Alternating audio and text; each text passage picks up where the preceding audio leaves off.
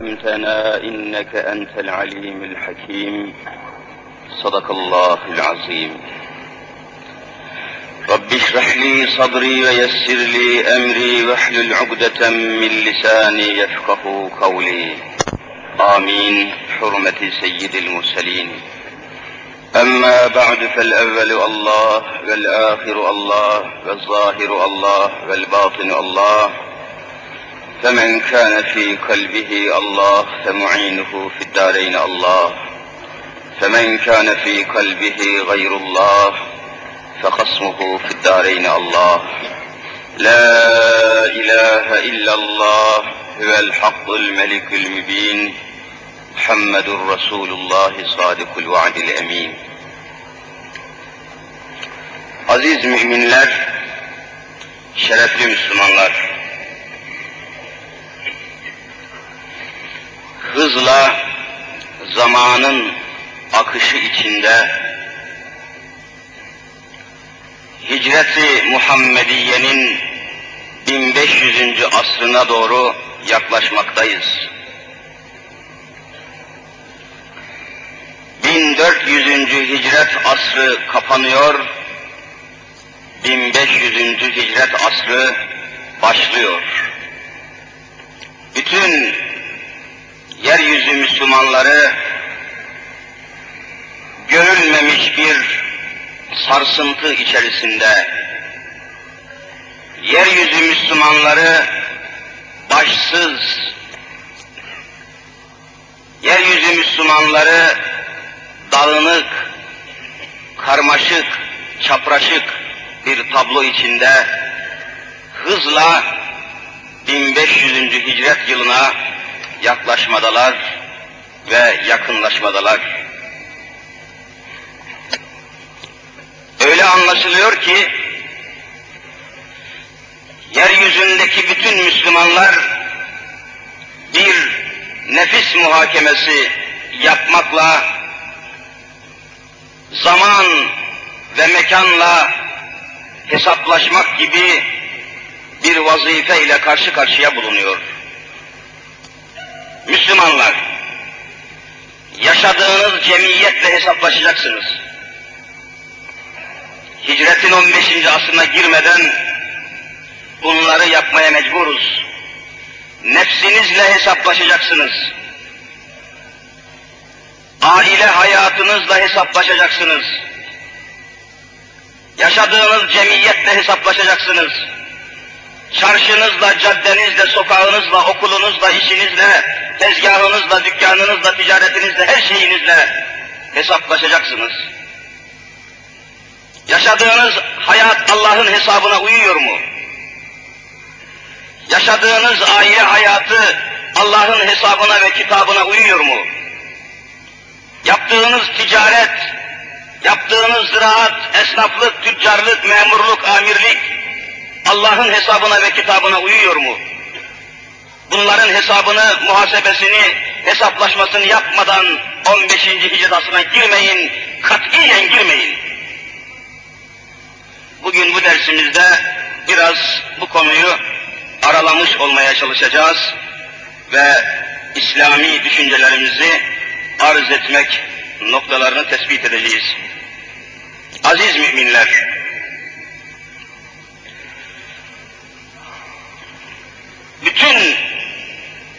yönleriyle dini İslam yaşadığımız hayata hakim oluncaya kadar bütün yönleriyle ama yaşadığımız hayata hakim oluncaya kadar işimiz bitmiş değildir. Müslümanın gayreti, Müslümanın mücadelesi bitmiş değildir. Bugün evimizden dışarıya çıktığımız dakikadan itibaren ayaklarımızla arşınladığımız, gözlerimizle gördüğümüz, kulaklarımızla duyduğumuz, şuurumuzla idrake çalıştığımız caddeler ve sokaklar Allah aşkına söyleyin Allah'ın kitabına uygun mudur? Yaşadığımız aile hayatı Allah'ın kitabına uygun mudur? Mahallenizdeki bakkal, mahallenizdeki ilkokul, okuduğunuz gazeteler, gördüğünüz manzaralar, caddesiyle çarşısıyla bütün bir cemiyet ve cemaat Allah'ın kitabına uygun mudur? Meseleye bu açıdan bakacağız. Hesaplaşmayı bu açıdan yapacağız. Ve Allah'ın hükmü tecelli edinceye kadar durmadan ve duraklamadan uykumuzu dahi, rahatımızı dahi, istirahatimizi dahi bırakarak mutlak mücadele etmenin gayretine düşeceğiz.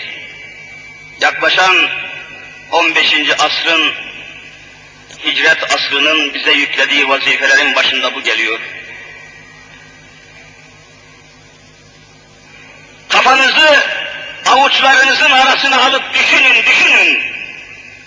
Şu dakikaya kadar Müslüman, şu saate kadar Müslümanlık içinde bulunan ben, yaşadığım hayatı, yaşadığım dünyayı, yaşadığım aile hayatını ne ölçüde Allah'ın kitabına uydurabildim, ne ölçüde muvaffak olabildim, nefsimi, neslimi, aile hayatımı ne kadar İslam'a çekebildim, caddemi, çarşımı ne kadar İslam'a belletebildim, hayatımı, yaşayışımı, akışımı, kainata bakışımı ne ölçüde İslam'a uydurabildim diye bir muhasebe yapacaksın. Al kafanı avuçların arasına ve düşün, düşün ruhunun derinliklerinden kaynayan buhranların teker teker çözümünü Kur'an'la temin etmedikçe uyku uyuma ve rahat ettiğin dakika arama. Tek kelimeyle Allah'ın kitabı hakim oluncaya kadar, Allah'ın dini hakim oluncaya kadar, Hz. Muhammed Mustafa sallallahu aleyhi ve sellemin getirdiği hayat nizamı hakim oluncaya kadar bir dakika müsterih olamazsın, bir dakika memnun olamazsın hayatından. Niçin Allah'ın Resulü, niçin ashab-ı kiram öz ve öz doğdukları ve yaşadıkları toprakları terk ettiler? Niçin doğup büyüdükleri Mekke'yi ve Mekke'nin sokaklarını terk ettiler? Niçin uzaklaştılar? Dertleri ve davaları neydi, düşünceleri neydi? Bütün bunları düşünmek sana düşüyor. Bütün bunların hesabını vermek sana düşüyor. İslam tarihini süzüp süzüp gönül dünyanızda canlı bir hayat sahnesi haline getirmek size düşüyor, bize düşüyor. Zamandır Allah'ın dinini hayatımızdan uzak tutmaya çalıştılar. Neslimizin, gençlerimizin, gençliğimizin Allah'ın diniyle irtibatını kestiler. Gençlerimizin diyorum, ilkokuldan tutun da üniversitenin son sınıfına kadar nesillerimizi, çocuklarımızı ve gençlerimizi Allah'ın dininden uzak tutmaya çalıştılar. Allah'ın dinini hayata hakim olmaktan mahrum bırakmaya yeltendiler. Din dışı bir hayat aşılamaya çalıştılar. Yönlerini Kâbetullah'tan ayırdılar, Avrupa'ya çevirdiler. Batı'ya çevirdiler, Amerika'ya çevirdiler, Moskova'ya çevirdiler ve hayat istikametimizi Allah'ın tarafından çekerek fevelli vecheke şatral mescidil haram istikametinden fenalara ve fenalıklara yönetmeye çalıştılar. Neticeyi görmüyorlar mı? Hala yanlış yolda ısrar ediyorlar. Hala Allah'ın dininin hayata hakim olmasını engellemeye çalışıyorlar. Allah'ın dininin hayata hakim olmasına engel olmaya çalışıyorlar. Allahu Teala her defasında şamar şamar cezalandırıyor onları. Her defasında onları darbeliyor Allah. Her defasında cezalandırıyor. Her defasında kahrediyor. Ama uyanmıyorlar. Hala İslam'ın hakimiyetine mani olmaya çalışıyorlar. Neslimizi, hayatımızı Allah'ın dininden uzak tutmaya, İslam'la temasa geçmeye mani oluyorlar. İslam'la irtibat kurmaya mani oluyorlar. Neşir vasıtalarıyla, bütün yayın vasıtalarıyla İslam'ı anlatmaya mani oluyorlar. İslam'ı aşılamaya mani oluyorlar ve hayatımızı İslam'ın dışına tutmaya dikkat ve itina gösteriyorlar. Görmüyor musunuz kardeşlerim? Avrupalıların hoşuna gitsin diye, Avrupalılar bizi sevsinler diye yapmadığımız rezalet kalmadı. Yapmadığımız rezalet, işlemediğimiz rezalet kalmadı. Milyonlar değil, trilyonlar verdik bu uğurda. Nesillerimizi verdik, her şeyimizi verdik. Allahu Teala cezalandırdı bizi. En son gördünüz ve görüyordunuz. Eurovision şarkı yarışmasında tarihimizin, ananelerimizin, dini inançlarımızın, ahlakımızın, maneviyatımızın, mukaddesatımızın, Hz. Muhammed Mustafa'mızın, Allah'ın taban tabana zıttına en seksi, en vezilane bir provayla, gayretle, çalışmayla, reklamla, propagandayla, filmlerle, afişlerle, çalgılarla, çengilerle bizi temsil etmek üzere bir kadın, bir kadın göndermişlerdi ve en netice Avrupa'dan ders aldılar, 15. olmak gibi Rezil oldular. Avrupa'ya, Avrupa'ya, Allah'ın sevmediği bir kıtaya sevilmek isteyenler, beğenilmek isteyenler, alın dersinizi, Allah'ın azabına mutlak müstahak olmanın feci akıbetine bütün dünya sokmamaya çalışınız. Yapmayınız. Bu yol, elimdeki Kur'an'a yemin ediyorum ki bu yol çık çıkmaz yol. Bu yol hiçbir hakikate gitmeyen yol. Tıkanan yol, yok olan yol, batan yol, biten yol, hiçbir hakikat taşımayan yol. Bütün dünya tıkandı. Ellerindeki silahları ne zaman, nereye ve nasıl boşaltacaklarını arayan cehennemi bir dünya ortaya koydular. Ve bütün dünya savaş hazırlığı içerisinde kim kimin tepesine yıldırım yağdıracak onun hesabını yapmaktadırlar. Nerede asırda huzur, nerede barış, nerede emniyet, nerede asayiş, nerede insaniyet, hiçbir şey ve hiçbir eser kalmış değil.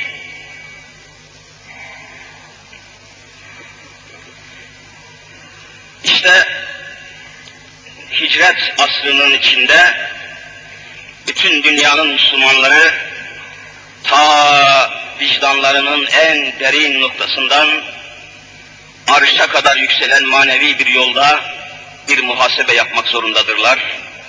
Ve yaşadıkları hayatın Allah'ın hesabına ve kitabına uyup uymadıklarını çizgi çizgi tespit etmek borcundadırlar. Allah'ın dininden bizi uzak tutmaya çalışmışlardı. Ve bununla iftihar ediyorlardı. Çağdaş uygarlık düzeyine kendi tabirleriyle çağdaş medeniyet seviyesine yükseleceklerini hatta yükseldiklerini söylemeye çalışıyorlar. Her türlü imkanlarla, vasıtalarla bu perişan tabloyu göstermeye çalışıyorlardı. Allah'ın kitabı ise bu tutumdan vazgeçmemizi istiyordu. وَلَا تَكُونُوا مِنَ الْمُشْرِك۪ينَ Putlara tapanlar gibi olmayın. Allah'ı bırakıp da onun dışındaki yollara kayanlar ve koşanlar gibi olmayın. مِنَ الَّذ۪ينَ فَرَّقُوا د۪ينَهُمْ كَانُوا شِيَعًا Dinini hayattan ayıranlar gibi olmayın. Dinini hayattan ayıranlar, hayatlarını dinin dışında tefrik edenler, dinin dışında bir hayat yaşayanlar, aile hayatlarını, ticaret hayatlarını, beşeri hayatlarını Allah'ın gönderdiği dinin dışında tutmaya çalışanlar gibi olmayın, olmayın diyordu. Kur'an feryat ediyordu. Ve onların ferahlanmalarını, onların sevinçlerinin yalan ve yanlış olduğunu söylüyordu. Küllü hizbin bimâ ledeyhim ferihun. Onlar yanlarındaki boş ferahlarla, kendi kuruntularıyla, kendi zulümleriyle ve kendi zanlarıyla, kendi batıllarıyla, kendi yanlışlarıyla ferahlanmaya çalışıyorlardı. Bu yanlıştı. Kur'an bunu reddediyor ve kabul etmeyin, onlar gibi olmayın diyordu. Onlar bütün güçleriyle öyle olmaya çalıştılar. Neticede dünyanın en perişan bir toplumu, en perişan bir cemiyeti haline getirdiler. Evet, Allah'ın dinini gayet dikkat ve itina ile yaşanan cemiyetin dışında tutmaya çalışıyorlardı. Din vicdanlarda kalsın diyorlardı. Hepiniz hatırlayacaksınız. Siyasi nutuklarda, edebi yazışmalarda, her türlü konuşmalarda dikkatle şu kelimeleri söylüyorlardı. Din vicdan işidir. Din vicdanlarda kalsın. Meydanlara çıkmasın din. Sokaklara inmesin din, etrafa yayılmasın din, herkesin vicdanında kalsın, herkesin içinde kalsın, din dışarıya çıkmasın, caddeye çıkmasın, karşıya çıkmasın, eşya ve maddeye hakim olmasın diyorlardı. Din tutucudur diyorlardı. Din tutucudur. Din elimizi ayağımızı bağlıyor demişlerdi. Din tutucu. İlerlememize mani diyorlardı. Yükselmemize mani, büyümemize, gelişmemize manidir diyorlardı. Yalan söylüyorlardı. Yalan söylediklerin zaman ispat etti. Hadiseler ispat etti. Din tutucuydu ama niçin tutucuydu? Neyi tutuyordu din? Cehenneme düşmeyelim diye elimizden tutuyordu. Ateşe düşmeyelim diye elimizden tutuyordu. Nesillerimiz canavar olmasın diye önümüzü tutuyordu. Kötülüklere gitmeyelim diye tutuyordu. Din bizi insan olmak için tutuyordu. Kendi kabımızda, kendi fıtratımızda, kendi yaratılışımızda tutuyordu. İnsan olmak için tutuyordu. Onların din tutucudur demeleri yanlıştı, yalandı, iftiraydı. Allah'a en büyük iftiraydı. Şimdi onlar din tutucudur, ilerlemeye manidir diye Allah'ın dinini okullara sokmadılar. Allah'ın dinini devlet dairelerine sokmadılar. Allah'ın dinini gazetelere yayınlamadılar. Allah'ın dinini televizyona sokmadılar. Allah'ın dinini cemiyete hakim kılmadılar. Şimdi yetiştirdikleri nesilleri ve gençleri şimdi onlar tutamıyor. Kanunları tutamıyor, maddeleri tutamıyor, jandarma tutamıyor, polis tutamıyor, zindanlar, hapishaneler tutamıyor. Tutun bakalım. Önleyin. Her akşam bir çatışma, her akşam bir boğuşma, güvenlik kuvvetleriyle çatışma çatışma. Bıktık, usandık Allah'ım, yeter Allah'ım. Din tutucudur diye dini kabul etmediler. Din tutucudur diye okutmadılar, eğitmediler, öğretmediler. Şimdi dinin dışında Kur'an'ın dışında yetiştirdikleri nesilleri tutamıyorlar, kanunları tutamıyor ve hiçbir güç ve enerjiyle tutuklayamıyorlar ve tutamıyorlar. Hapishanelerin altından tüneller kazıp kaçıyorlar, tutamıyorlar ve tutunamıyorlar. Cemiyeti bu hale getirenler, nesillerimizi bu hale koyanlar, yarın tutuklanacaklar ve tutulacaklardır. Bakınız Allahu Teala şu ayeti kerimede dehşetle haber veriyor. Mahşer günü, Allah'ın azap günü, celalinin tecelli ettiği, kahru gazabının tecelli ettiği o korkunç günde Allah şöyle buyuracak. Huzuhu fehulluhu Ey vazifeli azap meleklerim! Cemiyeti dinin dışında tutanları, nesilleri dinsiz yetiştirenleri yakalayın, yakalayın, zincirlere vurun diyeceklerdir. Huzuhu, yakalayın onu. Ayetin tam manası. Yakalayın onu. Fehulluhu, zincirlere vurun, çekin, yakalayın, cezalandırın diyecekler. Allahu Teala'nın bu dehşet azabına müstahak olacaklar. Sümmel cehine salluhu. Sonra kütük gibi, bir ağaç gibi, cehennemde yanmaya layık bir odun gibi cehenneme atın, ateşe atın diyecek Cenab-ı Hak. Yakalayın onları. Nesillerimizi perişan edenler, gençlerimizi harap edenler, alkollerle, içkilerle şuurlarını bozanlar, zina ile neslini ve zürriyetini bozanlar, kumar hayatıyla iktisadını yıkanlar, batıl felsefelerle itikadını yıkanlar, nesillerimizi sokaklara dökenler, onların kalbinden imanlarını sökenler, mahşer günü 40 yılda tutuklanıp cehenneme atılacaklardır. Ayetle sabit. Bakın şu ayet-i kerimeye. Sümme fi silsiletin zer'uha seb'une zira'an feslükûh. Sonra uzunluğu yetmiş arşın olan zincirlerle yakalayın, zincirlerle tutuklayın, zincirlere vurun ve atın cehenneme, sürün cehenneme diyecek allah Teala. Fi silsiletin, silsile zincir demektir. Zincir. Niçin bunlar? İnnehu kâne lâ yu'minu billâhil azîm. Onlar rezil etmeye ne hakkınız var? Müslümanları rezil etmeye hakkınız var? bu milletin iffeti, bu milletin namusu, bu milletin dini ve imanı, bu milletin vicdanı, bu milletin Kur'an'ı, bu milletin Muhammed Mustafa'sı yokluğu. Yapmayınız, yapmayınız. Kötüye gidiyorsunuz, felakete gidiyorsunuz, cehenneme gidiyorsunuz. Aziz ve asil kardeşlerim, yaşadığımız cemiyetin nasıl cehennemi bir cemiyet olduğunu arz etmeye çalışıyorum. Zannetmeyin ki bu cemiyet İslam cemiyetidir. Zannetmeyin ki bu caddeler İslam'ın caddesidir. Zannetmeyin ki bu çarşılar İslam'ın çarşısıdır. Zannetmeyin ki bu dükkanlar pazarı İslam'ın pazarıdır. Zannetmeyin ki bu mektepler İslam'ın mektebidir. Zannetmeyin ki bu hayat İslam'ın hayatıdır. Hayır. Açık ve net söylüyoruz. Evinde İslam'ı yaşayabiliyor musun? Bakınız bir hüküm söyleyeceğim şimdi. Hem de Kur'an'dan alarak. Allah aşkına iyi dinleyiniz. Zamanımız su gibi akıp gidiyor ve hızla geçiyor. Allahu Azimüşşan Taha Sure-i Şerifesinin 132 numarasında emrediyor. Sık sık söylüyorum size gidin şu Kur'an-ı Kerim'in Türkçe tercümesinden numarasını verdiğim ayetlere bakın. Tefsirlere bakın göreceksiniz. Allahu Teala ferman ediyor. وَأَمُرْ اَهْلَكَ بِالصَّلَاةِ وَاسْتَبِرْ عَلَيْهَا لَا نَسْأَلُكَ رِزْقًا نَحْنُ نَرْزُقُكَ وَالْعَاقِبَةُ لِلتَّقْوَى Sadakallahul azim. Habibim Muhammed Mustafa'm sallallahu aleyhi salatu vesselam ehli iyaline,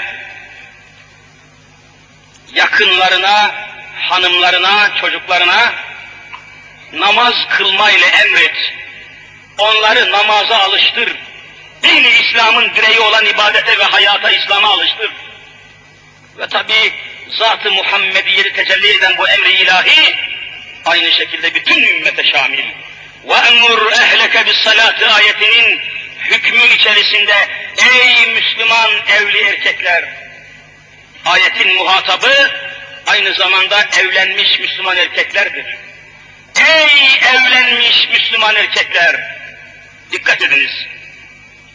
وَاَمُرْ اَهْلَكَ بِالصَّلَاتِ Hanımınıza ve hanımınızdan hasıl olan çocuklarınıza İslam'ı öğretin, namazı emredin, namazı alıştırın, secdeyi, rükuyu, Kur'an'ı, kıraati ve İslam'ı yavrularınıza, yuvalarınıza, hanımlarınıza öğretin, öğretin diyor Allahu Teala. Bu bir emirdir, farz-ı ayındır bu. Her evli erkek Müslümana.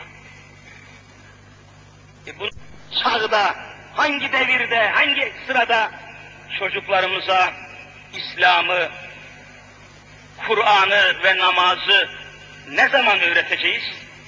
Bakınız Allah aşkına Habibullah'ı dinliyoruz. Allah'ın Resulü aleyhissalatü vesselam Kur'an'ın müfessiridir birinci derecede. Kur'an'ı tefsir ediyor, Kur'an'ı tahkim ediyor, Kur'an'ı tatbik ediyor ve yaşıyor. Allah'ın Resulü. Ve şöyle buyurmuşlar.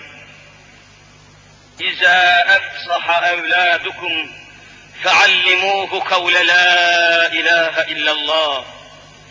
Ey mümin, ey Müslüman erkekler! Sizin çocuklarınız konuşmaya başlar başlamaz, kelimeleri teker teker ve tane tane söylemeye başlar başlamaz, Allah size bir vazife veriyor. Allah size bir vazife veriyor. O çocuklarınıza o yaşta, o halde konuşmaya başladıkları sırada فَعَلِّمُوهُ قَوْلَ لَا اِلَٰهَ illallah.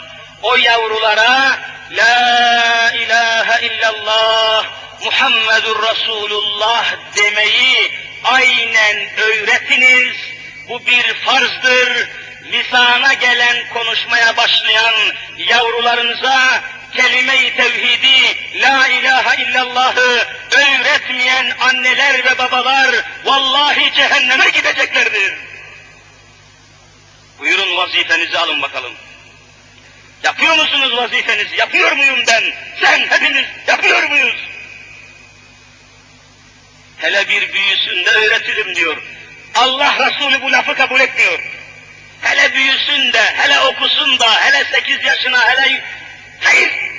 Daha konuşmaya başlar başlamaz öğreteceksin. Allah'ın Resulü böyle söylüyor. Hele hele hele, bu lafın yeri yok İslam'da. Helekel müsevvifun. Daha sonra yaparım, yarın yaparım, yarın yaparım diyenler cehennemlik olacaklardır Resulullah. Helekel müsevvifun, sevfe sevfe, yani yarın yarın, daha sonra daha sonra yaparız diye vazifesini ihmal eden Müslümanlar ateşte yanacaklar. Konuşmaya başladıkları zaman yapacaksınız. Neden bir doktora, bir hekime, bir doktora itaat ediyorsunuz da kainatın, bütün mahlukatın doktoru Hazreti Muhammed'e niye itaat etmiyorsunuz? Bir doktor size ilaç veriyor ve diyor ki yemeklerden sonra alacaksınız. Şu ilacı yemeklerden sonra alacaksınız diyor ve siz itaat ediyorsunuz. Biliyorsunuz ki yemeklerden evvel o ilacı alırsam zehirlenirim diyorsunuz. Doktor böyle söyledi diyorsunuz. Onun ihtisası var, diploması var. Öyle yapmasam belki cezalanırım, belki zehirlenirim diyorsunuz. Ama mutlaka yemekten sonra bu işi yapıyorsunuz. Allah'ın Resulü de zaman tayin ediyor. Sizin çocuklarınız konuşmaya başladığı zaman kelime-i tevhidi öğretin diyor. Vakit geçirmeyin diyor. Buna niye riayet etmiyorsunuz? Neden bu zamana ve bu saate dikkat etmiyorsunuz? Hele geçsin de hele büyüsün de diyorsunuz. Yok. İşte mahvoluşumuzun, yıkılışımızın sebeplerinden birisi budur. Emre itaat etmiyoruz. Allah Resulü'nün bir fermanını daha arz edeyim. Kardeşlerim, biz hangi evin bekçisiyiz soruyorum. Hepinize soruyorum. Kendi nefsimi başa alarak soruyorum. Biz hangi evin bekçisiyiz? Ama mutlaka bekçiyiz, bir evi bekliyoruz. Bir evi bekliyoruz, bir evimiz var bizim değil mi? O evi beklemeye devam ediyoruz. Dışarıda da evimizi bekliyoruz, içeride de evimizi bekliyoruz. Ama beklediğimiz ev ne biçim ev? Hangi evin bekçisiyiz? Hangi hayatın bekçisisin? Sormam, sormaya mecburum bunu. Nefsime de size de hepimize sormaya mecburum. Hangi evin bekçisisiniz? Ne biçim bir evi bekliyorsunuz? Beklediğiniz ev İslam'ın evi mi? Bekçiliğini yaptığınız ev, haneniz, eviniz İslam'ın mı? Rahman'ın mı, şeytanın mı? Bunun hesabını vermeyecek misiniz? Ve siz nasıl bir hayatın, nasıl bir aile hayatının bekçiliğini yapıyorsanız, ona göre mahşerde mecur veya mahpus olacaksınız.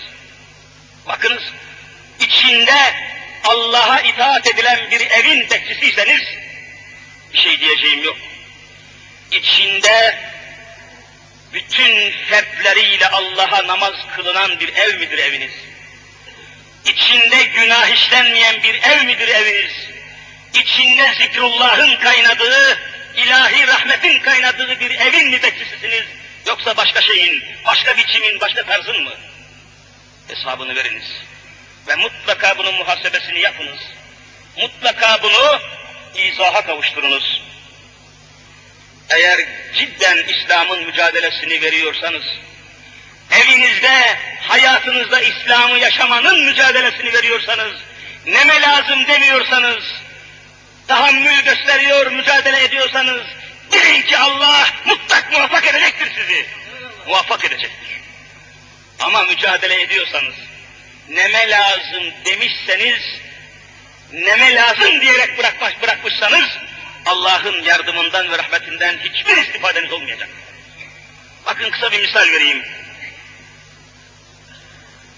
Allah yoluna, tevhid uğruna, İslam yoluna, Allah'ın varlığı, birliği, itikadının uğruna, çok lüks ve konforlu bir hayattan ayrılan, sonra yaşadıkları yerden kovulan, korkunç bir macera ile, korkunç bir kavga ile, öz yurtlarından kaçan, kovulan ve hicrete zorlanan, Ashab-ı Kehf'i misal vermek istiyorum. Ashab-ı Kehif. Bunlar altı kişiydiler. Roma diktatörü, müşrik ve kafir putperest, Roma hükümdarı Dakyanos'un şerrinden, azabından, küfründen, dehşetinden ve onun karşısına çıkarak Allah'ın birliğini haykırmaktan dolayı korkunç bir takibata maruz kalmışlardı. Takibat. Peşlerinde en vahşi ve kanlı takipçileri onların peşlerine koymuşlar, öldürmek istiyorlardı. Ashab-ı Kehfi öldürmek istiyorlardı. Çaresiz kalan bu yiğitler, çaresiz kalan bu Allah'ın erleri, Allah'ın velileri, bu evliyaullah çareyi hicret etmekte ve kaçmakta buldular. Nereden nereye kaçtılar biliyorsunuz.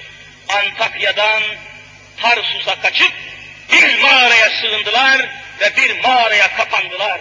Bunu Kur'an haber veriyor. Şu Kur'an-ı Kerim bunların namına koca bir sure göndermiş. Ne muhterem bir şey, ne muazzam bir şey ki onlar hakkında Kur'an'da bir sure var, Sure-i Kehif. Altı kişi yolda hızla hicret edip giderken bir çoban rastladı biliyorsunuz. Ey yüzlerinde Allah'ın nuru parlayan insanlar, siz mübarek insanlarsınız, ben de basit bir çobanım, beni de aranıza almaz mısınız diye yalvardı ve onu da aldılar, yedi kişi oldular. Devam edip giderlerken, hızla kaçışırlarken, köpek ön ayaklarını havaya kaldırarak ayaklandı, ben bir köpeğim ama sizin yüzünüzde Allah'ın nurunu görüyorum. Size bekçilik edebilirim. Size nöbetçilik edebilirim. Bana müsaade edin diyordu. Köpeği de aldılar yanlarına. Ve Tarsus'ta mağaraya girdiler ve kapandılar. Allahu Teala bu gayretlerinden dolayı onlara, bu mücadelelerinden dolayı o müşrik düzene, kafir düzene, kafir Dakyanos'a, Roma İmparatoruna karşı gelişlerinin o cesaretlerinin, o heybetlerinin, o kudretlerinin, o hicretlerinin, o çıkışlarının mükafatı olarak mağarada onlara öyle bir ikram verdi, öyle bir keramet verdi ki. Bakın Kur'an'ı dinleyelim.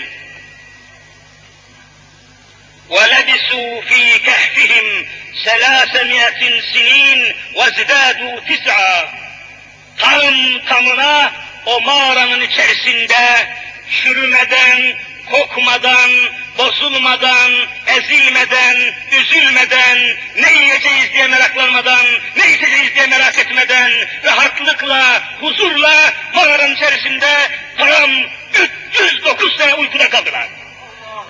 Mükafata. 309 sene. Kur'an'la kayıtlı. Kur'an'la sigortalı. O köpek de onların bekçiliğini yapıyordu. İşte onun için soruyorum, biz hangi hayatın bekçiliğini yapıyoruz? Siz hangi evin, hangi aile hayatının bekçiliğini yapıyorsunuz? Bunun cevabını vermeye mecbursunuz. Ve bunun hesabını vermek zorundayız. Bakın o köpeği de Allahu Teala anlatıyor. Kur'an'da köpeğe yer vermiş Cenab-ı Hak ve onu methü sena ediyor. Bakınız. وَكَلْبُهُمْ bâsitun zirâ'ihi bil vasid. Habibim Resulüm Muhammed Mustafa'm diyor Rabbül Alemin aleyhissalatü vesselam. O ashab-ı kehfin köpeği, kelbuhum köpekleri iki dirseğini mağaranın ağzına kapamış, içerideki ehlullahı bekliyordu. O ne muazzam bir köpekti buyuruyor. Bekçilik ediyordu çünkü ama kime bekçilik ediyordu anlıyorsunuz. Neye, hangi davaya bekçilik ediyordu köpek? Ve Allah ne büyük mükafat vermişti. Mükafatı şu, cennete hiçbir hayvan girmeyeceği halde, hayvanın cennette de işi yok, cehennemde de onlar mükellef değil biliyorsunuz. Ama sırf bu ehlullah'a, bu tevhidin askerlerine, bu hicret eden büyük insanlara, ashab-ı kehfe nöbetçilik ve bekçilik etti diye, cennete girecek olan ve cennette hususi bir yer bulacak olan tek hayvan işte ashab-ı kehfin bu köpeği olacaktır. Alimlerimiz ittifakla haber veriyorlar. Canım öyle şey olur mu hocam? Cennette köpeğin ne işi var? Kur'an-ı Kerim'in surelerinin içinde o köpeğe Cenab-ı Hak yer veriyor da cennette niye yer vermesin? Kur'an'da yer vermiş ona. Cennette niye vermesin? Ama ne mükafat görüyor musunuz? Hangi hayatın bekçiliğini yaptığımızı anlamak zorundayız.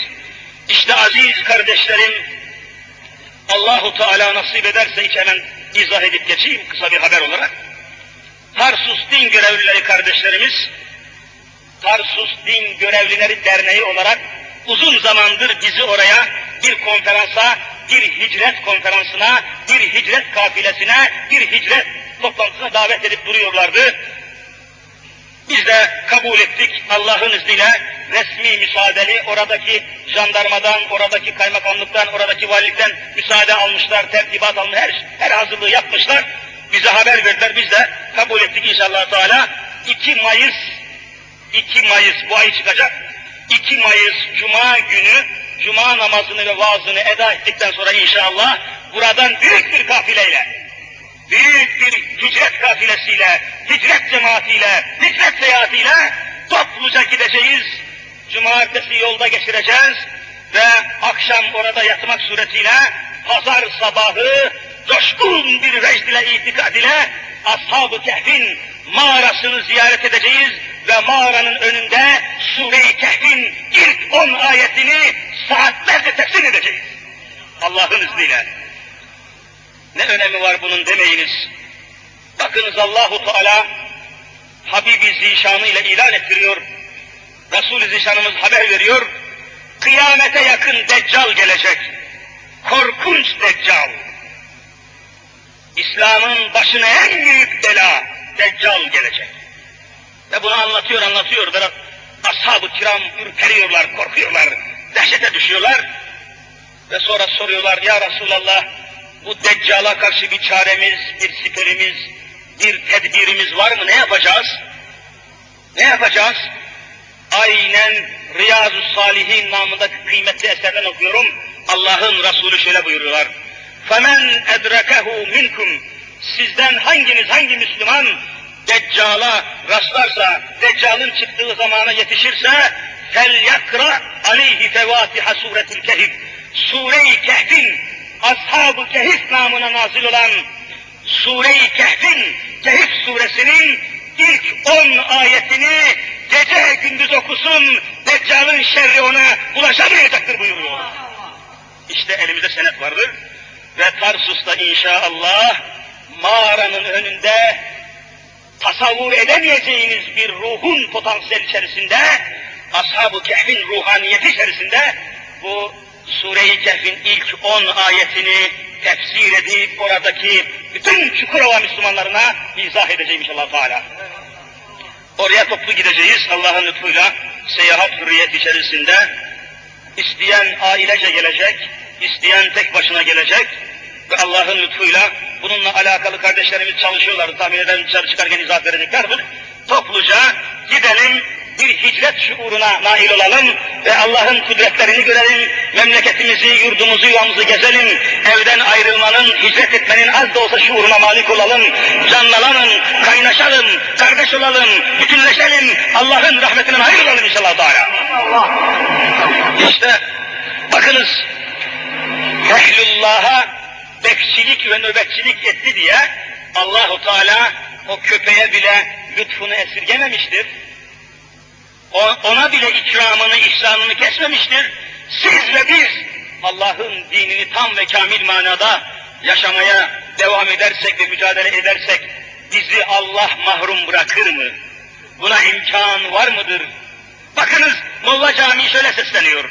Büyük alim Molla Camii Kaddesallahu sırrahul ali diyor ki Allah'ım Allah'ım sen diyor Hazreti İsa'nın evliyası olan Ashab-ı Kehf'in peşinden gitti diye Kıtmir ismindeki o köpeği cennetine layık gördün.